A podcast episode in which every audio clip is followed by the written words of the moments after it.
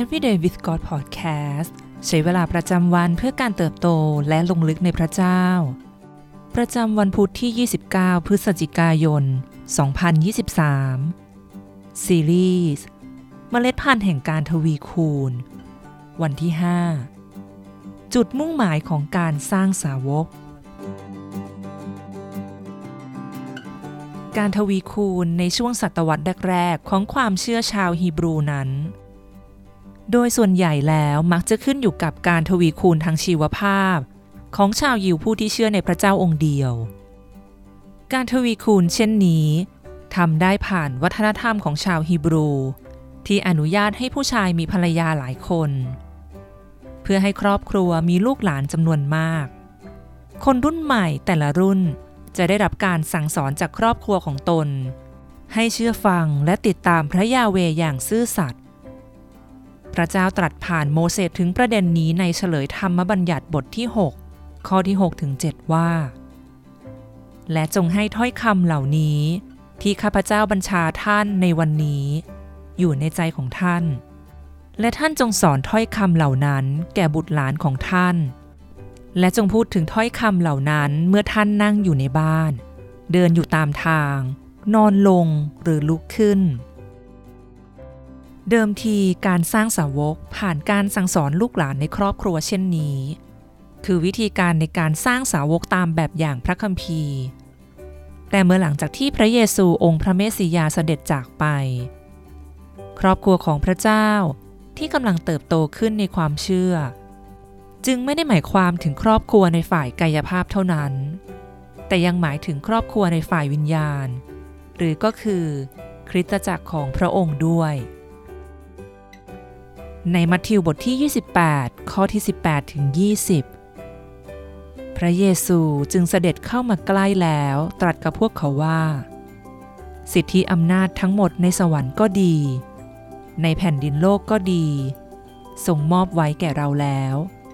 เพราะฉะนั้น ท่านทั้งหลายจงออกไป และนำชนทุกชาติมาเป็นสาวกของเรา จงบัพติศมาพวกเขาในพระนามของพระบิดา พระบุตร และพระวิญญาณบริสุทธิ์ และสอนพวกเขาให้ถือรักษาสิ่งสารพัดที่เราสั่งพวกท่านไว้ และนี่แน่เราจะอยู่กับท่านทั้งหลายเสมอไป จนกว่าจะสิ้นยุค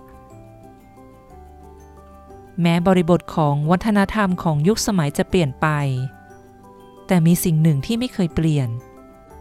คือทั้งในพระสัญญาที่พระเจ้าทรงทำกับอับราฮัม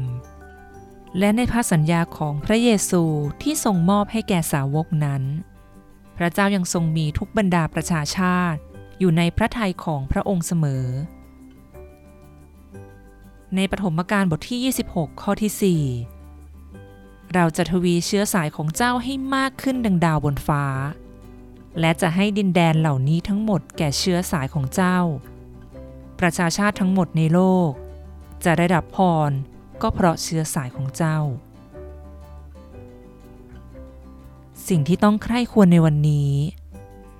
อะไรคือหัวใจของพระเจ้าในการสร้างสาวก อะไรคือหัวใจในการรับใช้ของเรา ในฐานะสาวกของพระเยซู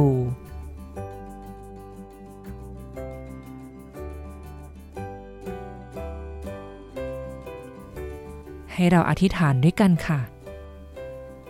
พระเจ้าที่รัก เราสรรเสริญพระองค์ผู้ทรงมีเราอยู่ในพระทัยเสมอ นับตั้งแต่สร้างโลก เราขอบคุณพระองค์ผู้ทรงใส่ใจ และให้เราได้มีส่วนในแผนการถ่ายของพระองค์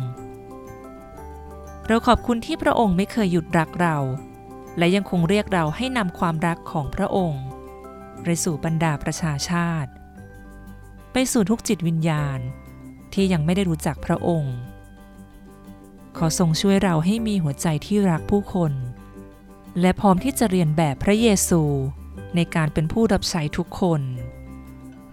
เราอธิษฐานในพระนามพระเยซู เอเมน